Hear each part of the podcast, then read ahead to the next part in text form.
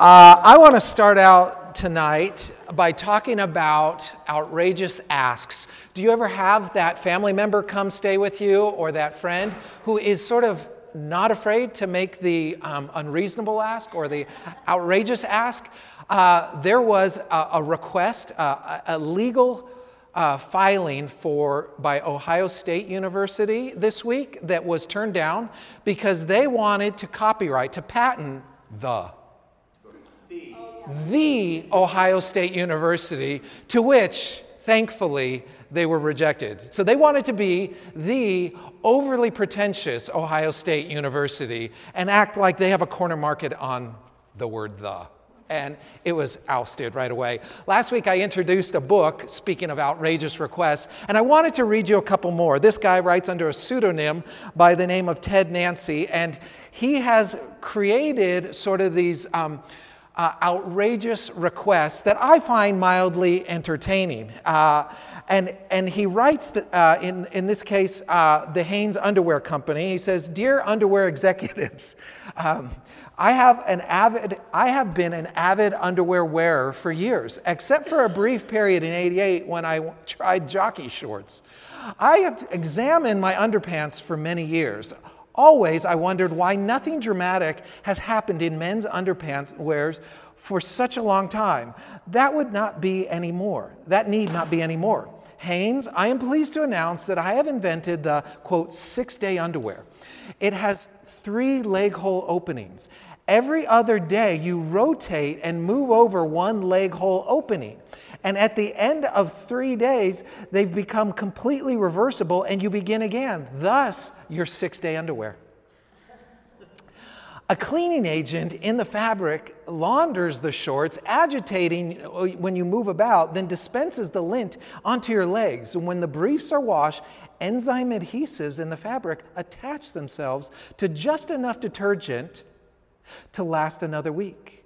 If there is any interest, I would appreciate meeting with one of the proper executives. I am creator of the Nana Crumble and the Taffa Bar. I look forward to hearing from you. Sincerely, Ted L. Nancy.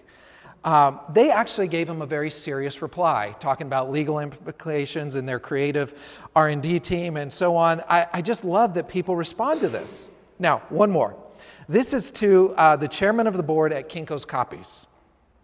Dear Mr. Orfalea, I think he just thinks it's a win when he can find out exactly who to write to. He says, As chairperson of the board of Kinko's Copy Centers, I thought I would approach you with this suggestion. I'm a Siamese twin. My name is Ted, and my brother's name is Lyle. And we're connected at the shoulders. We do not face each other, so we can both, so we can both, so we both can do the work to two different jobs at the same time. We would like to work in a Kinko's. This is the type of work both myself and Lyle can easily do. I can make a copy while he rings up a customer.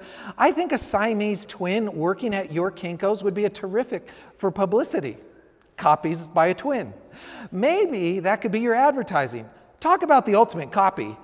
Anyway, what do you say? We are good workers and just want the chance to blend in. We are not looking for special favors, just the chance to show that we can be valuable employees. I thought I would write to you since you are certainly in a high enough position that you could hire us.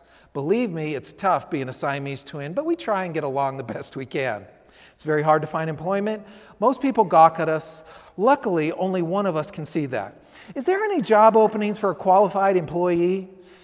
Uh, in uh, parentheses S. We are for real and very anxious to blend in. So respectfully, Ted L. Nancy. Well, let me just read you the reply. Thank you for a letter expressing your employment. I forward you the correspondence to Mary Jane McCracken, Kinko's Human Resource Manager. Please contact her regarding opportunities at Kinko's. Thank you again. Here's his follow up, and we'll be done, but it just warms my heart. Dear Miss, Miss McCracken, I would like to thank Kinko's for having such uh, for having the chairperson of Kinko's address my special needs. I slash we would like to come in for an interview, except there's one problem now. My Siamese twin brother Lyle hurt his back playing basketball. He's all laid out.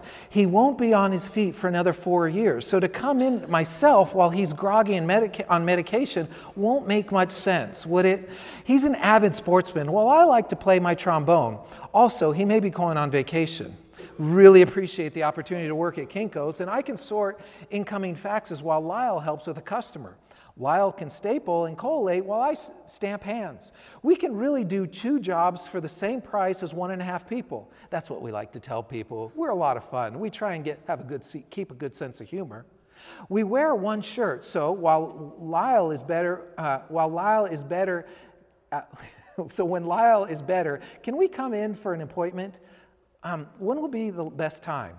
Please let me know a date in February. After the 24th, we could see you for an appointment. I want, I want you to both to meet us. I want you to meet us both and see what good workers I slash we are.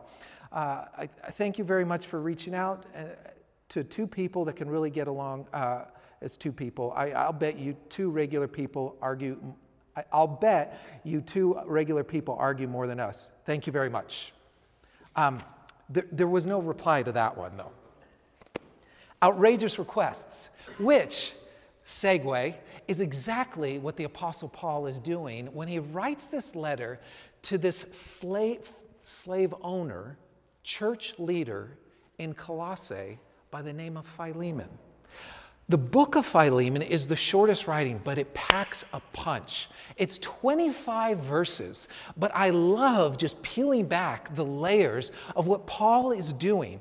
And so he writes on behalf of this runaway slave, Onesimus, who has found him in probably, most likely, the Ephesus, the jail in Ephesus and through helping him has become a Christian, and now he's writing on his behalf to the former slave owner. And the reason it's such an outrageous claim is because no one at that time is thinking about reconciling the social divides or seeing the, the kind of gap between this caste system of aristocracy, privilege, educated, and, and just subsistence living there was this huge distinction, and no one was talking about if this was right or wrong, or the fact that God created everyone in God's own image. Therefore, God sees everyone as beautiful and loved and equal.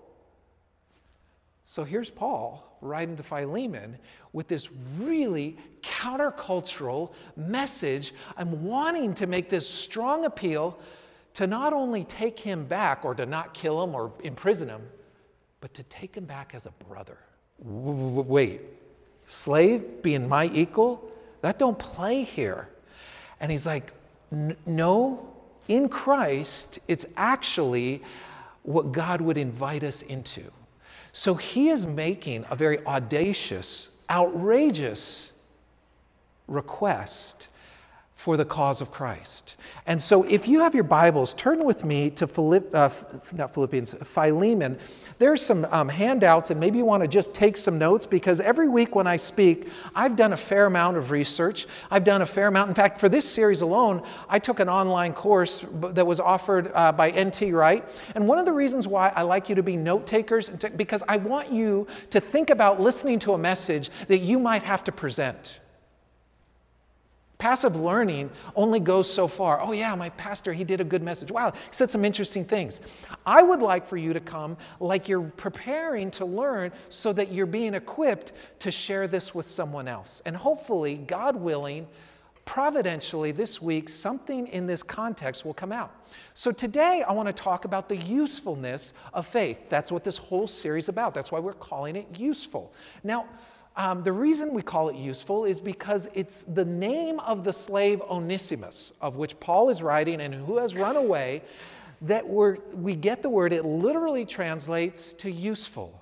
In fact, Paul even uses this as a play on words. And when he's writing to Philemon, he says, He was once useless to you, but now he has become useful, I believe, to us both. Can we just stop right there? There are parts of your spiritual journey that you would like to just maybe never have to revisit. There are parts of your story that you would never want to repeat. There are some parts of your story that you're still living with the regret over. No redos, right? And all I'm saying is what you would consider useless, God can always consider useful. God might not have intended for it, but God can redeem all things. So it's really important when we start reading about the utility and, and question the value of faith is understand that God can use all parts of our story.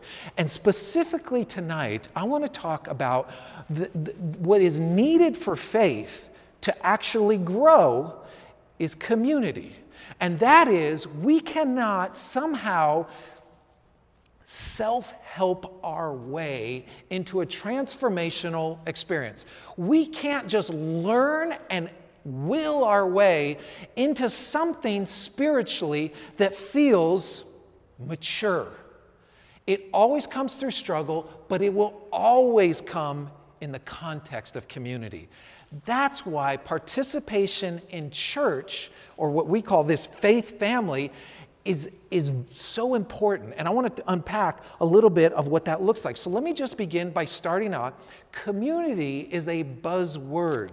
Uh, we all have this sense of community, and I want to talk a little bit about what community is and isn't, and simply say this community isn't simply familiarity, community isn't being simply friendly. Community isn't that we have a history together. All of those things are a part of it. But what we're talking about, community, is something that is known, to be known, and to be invested. So, for us to be in community, biblically speaking, it means that we're invested in the welfare of each other's lives, financially, emotionally, and with time, and even sacrificially. So, this is the picture of what Paul is painting for what community looks like. Uh, and so, the idea that we can somehow come into a faith family or a church and nothing be expected of us, no contribution, that we can kind of go and never be missed, is actually contrary to God's design um, be, we're simply not a part of what I would call true community. So I have friends that I was crawling on the nursery floor with. They are lifelong friends. I will never not be friends with them. But I wouldn't call them part of my community. I have a beautiful history with them, but they don't even live in the state. I haven't talked to him this month. You know what I'm saying? There's something beautiful about the picture of church that maintains a standing appointment and we go further together because of our highs and lows. That starts to have a picture of what biblical community is and the difference it begins to make. So, community, I think, gets short sighted and, and overpromised. So we go, oh, there's all these people in my neighborhood. So we're familiar with them, but we're not current. Like we don't actually know that their marriage is in the 11th hour. Or there's all these people in the soccer stands or the Little League field that we kind of recognize and we're used to seeing and we show up at the same times, might even carpool. Can I just say, that's not the total picture of community that the church is called to be.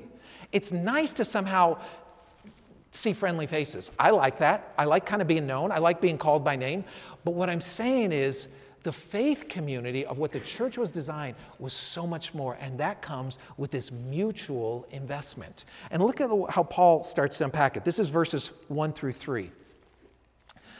Greetings from Paul. Listen to how he opens up this letter. This letter is from Paul, a prisoner for preaching the good news about Christ Jesus. Badge of honor. Yep, I'm in jail, and you want to ask me why? Preaching Christ. Wait, I like I literally have a friend who um, went to jail on three occasions uh, because of some court things.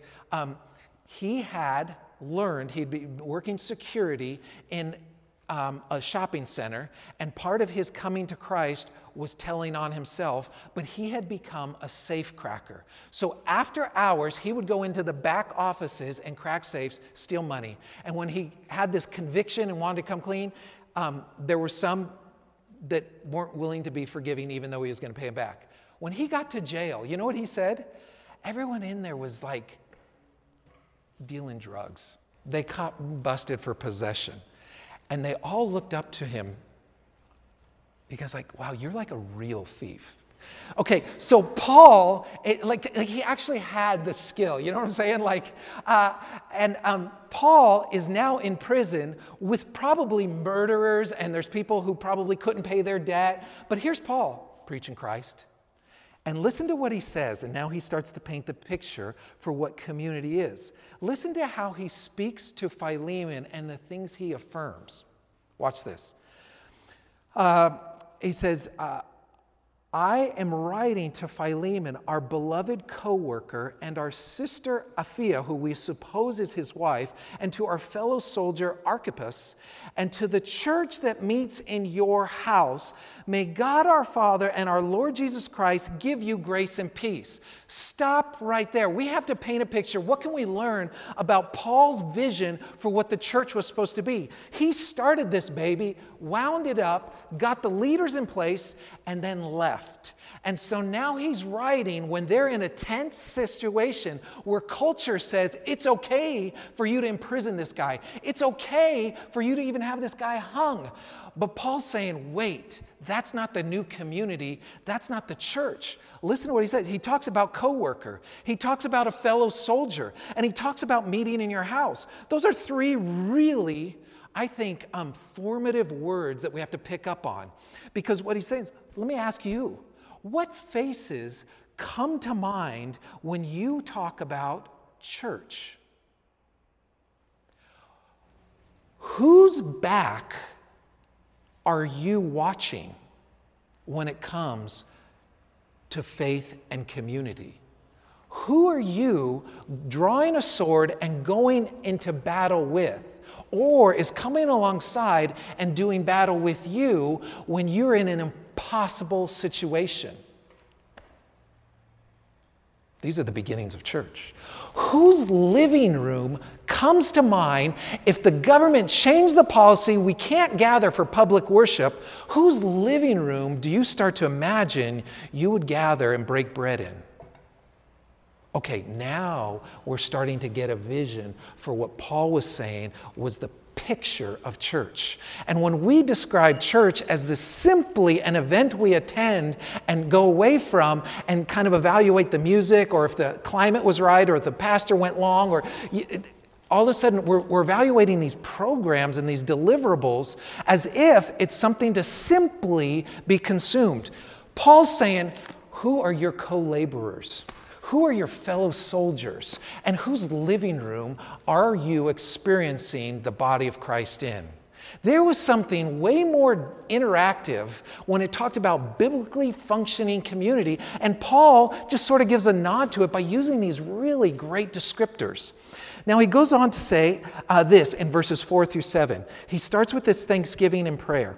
He says, I always thank my God when I pray for you, Philemon, because I keep hearing about your faith in the Lord Jesus and your love for all of God's people. That's a significant statement because what is Paul known to say? There's no Jew or Greek, circumcised or uncircumcised. There's no male or female. Uh, th- there is there is one in Christ. We are all part of God's image. And so he's celebrating this, this sort of development, this, this sort of uncovering that maybe Philemon has already expressed. But now he's really pushing the envelope on it with this runaway slave. And then he says this he says, And I am praying that you will put into action the generosity that comes from your faith as you understand and experience all the good things that we have in Christ. Your love has given me much joy and comfort, my brother, for your kindness has often refreshed the hearts of God's people. I need to just suggest to you this. If faith feels hard, if it feels like what I'm asking feels too much, can I just suggest to you this? Faith will feel oftentimes un American. You're like, what? We're founded on Christian principles. Our founding fathers were believers. Can I just say, yes, I believe there's some beauty in that. I believe there's some truth in that. But can I just say, some of the two, the two prevailing, seeming dominant things of our American culture is individualism and consumerism. And those two things are mildly related. Uh, and so this is what he's kind of contending is that um, I would say, why is faith sometimes feel un American? And it's, it's supposed to be personal, but it's not supposed to be nurtured individually. Think about that. I think each of us needs to have, each of your kids needs to have a personal knowing of Christ, a personal relationship with a Savior. But the way we nurture faith, do I want you to read your Bibles? Do I want you to have prayer time? Yes. But the way we're going to nurture it, and I'll explain this a little bit more, is always going to be nurtured corporately. And then the second thing is, it's, and it's not simply something to be consumed at our convenience or at our leisure, it requires an investment. An investment always is a priority. This is, this is what the church is supposed to be in our lives. Um, and so I would simply say two things faith needs a community, one, not just to change, but to grow. Faith needs a community, not just to change, because change is assumed. Change is a given, but growth is not automatic. And you can be changed by the influence of a group, but you can also be ruined by the influence of a group. You understand what I mean? We have seen friends, we have maybe even seen in our own lives, when we got in with this group of friends, it changed a lot of things about us. We watched friends maybe as peers growing up and they got in with that crowd. Or whatever the case might be. We have seen the both beauty and, and, and the sort of curse of how groups can change a person um, positively and negatively. And so, what I'm contending is um, in, in this picture is groups are so influential, and yet you can be so anonymous in a community that it never really takes hold. And what I think corporate faith is, being a part of a church family, can help us grow when we invest in each other's spiritual progress, when we invest in each other's children's spiritual development, when we invest and planning things for people who live within our neighborhood. We are investing, and this is what it means to be the church. And that's why we've been so committed to the concept of a laboratory and a local expression, not just a let's drive 20 to 30 minutes to gather in this building, but let's have a multiplied expression of what it means to be the church because we want to be invested locally as light and love and hope. Um, and so the question I have is who are you helping grow in Christ? And, and again, this was the picture, the need for a tribe. Uh, and, and, and then the second thing I would say is faith needs a community, not just to receive, but to give. So when we see Paul expects the church to be a transformational compu- community, he paints a picture of biblical community and he uses the word partnership. The word partnership is the Greek word for koinonia. Has anyone ever heard the word koinonia? Most times it gets translated, it gets translated as fellowship, which feels really soft. It dulls all the edges because it sounds like, in fact, my church growing up had the koinonia room. It was like the fellowship hall. It was like the place where you went for a reception or you went to kind of have coffee and punch and um, some snacks. And that was koinonia. Actually, the word koinonia, of which Paul is using the word partnership in the gospel, has a much more specific, more of a business connotation where you and I are shared investors in the prosperous outcome of the entity. Okay, that, that's not a picture of how I see most churches looking. Most churches, you can kind of enter in and exit out at your own convenience. But if you and I were business partners, wouldn't it look different? Wouldn't the expectation be different? Have you ever had a group, maybe in school, that someone wasn't carrying their weight? Have you ever been in a business working relationship going, hey, leaving me hanging? Like, I need more. And so the picture of what it means to be a church is like a business partnership where we have this shared interest in prosperous results in how our kids develop, in how our city gets loved, in how our refugees get welcomed, in how our schools get supported, our teachers get encouraged, in how our foster families' needs are being cared for, simply because a tiny little church exists and say, we won't accept anything less. And if the needs are in front of us, I'm going to call on my tribe to react because that's just what the church does. This is what the vision of, of Paul and Mission Hills is supposed to be. Now, I would say, go on to say this growth happens with community more than on your own. Why would I say that? Because growth should always make the people around you better. If we're really growing, I think other people are getting better. If you're an NBA fan, some of my least favorite players are the ones who are the best scorers. They can throw up triple doubles on almost any given night, but they can't win championships. My favorite teams are the ones who distribute the ball and they share their egos or they put their egos at the door and they're able to redistribute the ball and they don't need the ball in their hand to help the team win and win championships. Now we're talking about what it looks like to be a part of this community. And so, what I'm saying is, growth happens with community more than it does on your own. You can apply yourself to a stack of reading and create all of these spiritual disciplines, but if you're not a part of a community working it out, it just doesn't have the same traction. Why? Because who are you making better? The natural outgrowth of faith is always going to be other people are blessed because of it. And so um, I, would, I would simply say new life is not like winning the lottery, but it is like thousands of small investments that determine and shape our thoughts, our trusts, our desires. This is what a growing faith looks like. And so the imperceptible shift comes when one day we realize that we now find maybe as much joy in serving, in giving, in coming alongside, and advocating on someone else's behalf. And I'm not saying there's anything wrong with wanting great worship and good preaching. That is not my point. I hope you'll keep coming back and bringing friends with you.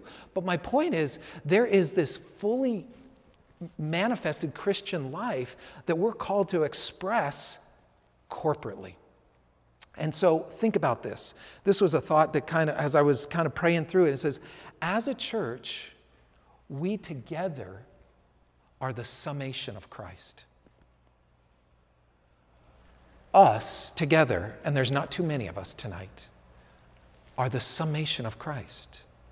When our gifts, our sacrifice, our investment, our contributions, our prayers are unified, we express the fullness of Christ as his body.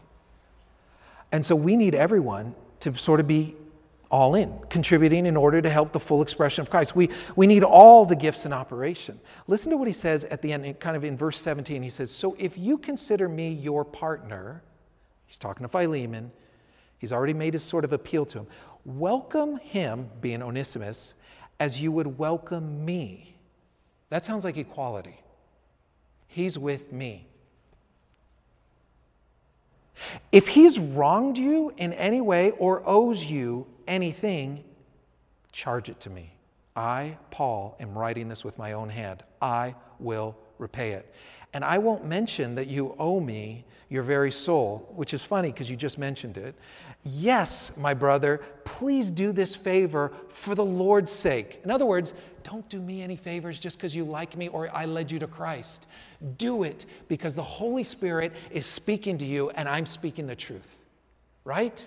So when I'm inviting you to give of your finances, when I'm inviting you to volunteer, to serve, to come alongside, to throw a party, what I'm saying is, this is about you and God. I totally appreciate it, but if it's just a favor for Dave because, well, you like Dave, that won't produce the kind of spiritual growth that we're really looking for. And so there's this attunement that I need all of us to kind of seek with the Holy Spirit. And so in verse 17, he revisits this idea of partnership because he's talking about this oneness, this shared investment. Like, hey, Philemon, you and me, we're partners in this gospel together. And if this guy owes you anything, charge it to me. He's with me. Have you ever had someone stand up and say, He's with me. Some of you know uh, the guy who discipled me 25 years ago. I was just out of college, and Tim Elmore picked me out of a crowd, and, and I started interning under him, and I was being discipled. We were meeting weekly. Uh, there was these kind of intense ministry assignments. I was leading community with the idea that he was investing in me, but we were going to multiply this leadership. And I remember getting called into his office, and he said, "Hey, close the door behind you." And he said, and, you know, here I am like 23 or whatever and sort of idealistic and gung ho for Jesus. And, uh, and he's like, hey, close the door. And he said, hey, here's what I heard you said. And here's what I said in your defense. Now, can you tell me if you made a liar out of me? My point is, he had my back. He was willing to extend the benefit of the doubt. There had been some confusion, and it was easily cleared up. But what I appreciated is someone standing up for me and saying, He's with me. That's, that's partnership in the gospel, right? That's, that's taken one. And, and so um, I love this picture where a king who sums up his people all in himself. And we collectively get to express the fullness of Christ together. And so community just doesn't happen sort of haphazardly. It doesn't happen because um, things are going well and so I can show up. Uh, I hear a lot of times people are like, oh, our marriage isn't in a place and everyone there is happy, or my family is in disarray, and so when we get our act together, we'll show up. I'm saying there is this thing that we need from all of us to kind of just be rowing in the same direction, in the same sort of syncopation. We need to be like the church. And, um, and so there is this wonderful thing that says, I can't simply take from it. I have to give to it. Growth doesn't happen outside of the context of this community. And I love what Paul does with Philemon because he just he goes all in to say, if I've got any clout with you, hear me. This is how the gospel becomes something to testify. It becomes a witness to those around who are like, what the heck is happening with that Jesus community? They're forgiving slaves? What? Mm-hmm. Mm-hmm. And he makes the outrageous ask uh, because he's, he's demonstrating this new worldview uh, that's happened in first century um, Christianity. Let's pray together. Our Father in heaven, I'm aware that uh, we all come in with a, a, limp and we need your help. I ask, uh, Holy Spirit, that you would guide us in how we participate in this community and that you would guide us to greater levels of trust, to trust you, to make ourselves maybe more vulnerable, but to trust you, uh, to walk in greater levels of faith. I pray that we would trust you uh, with our influence and be able to um, reach more of your people, uh, your creation living in the city that is just uh, in need of hope and in need of encouragement. And I pray that you would use our church and this faith family as we try and grow our kids up in Christ. I pray that you would just in, like give them a sort of Holy Spirit deposit that they would have this recognition of you authoring the faith of their family and you doing a new work and becoming more and more real to them. So I pray that you would use us in, in mighty and encouraging ways. In Jesus' name, amen.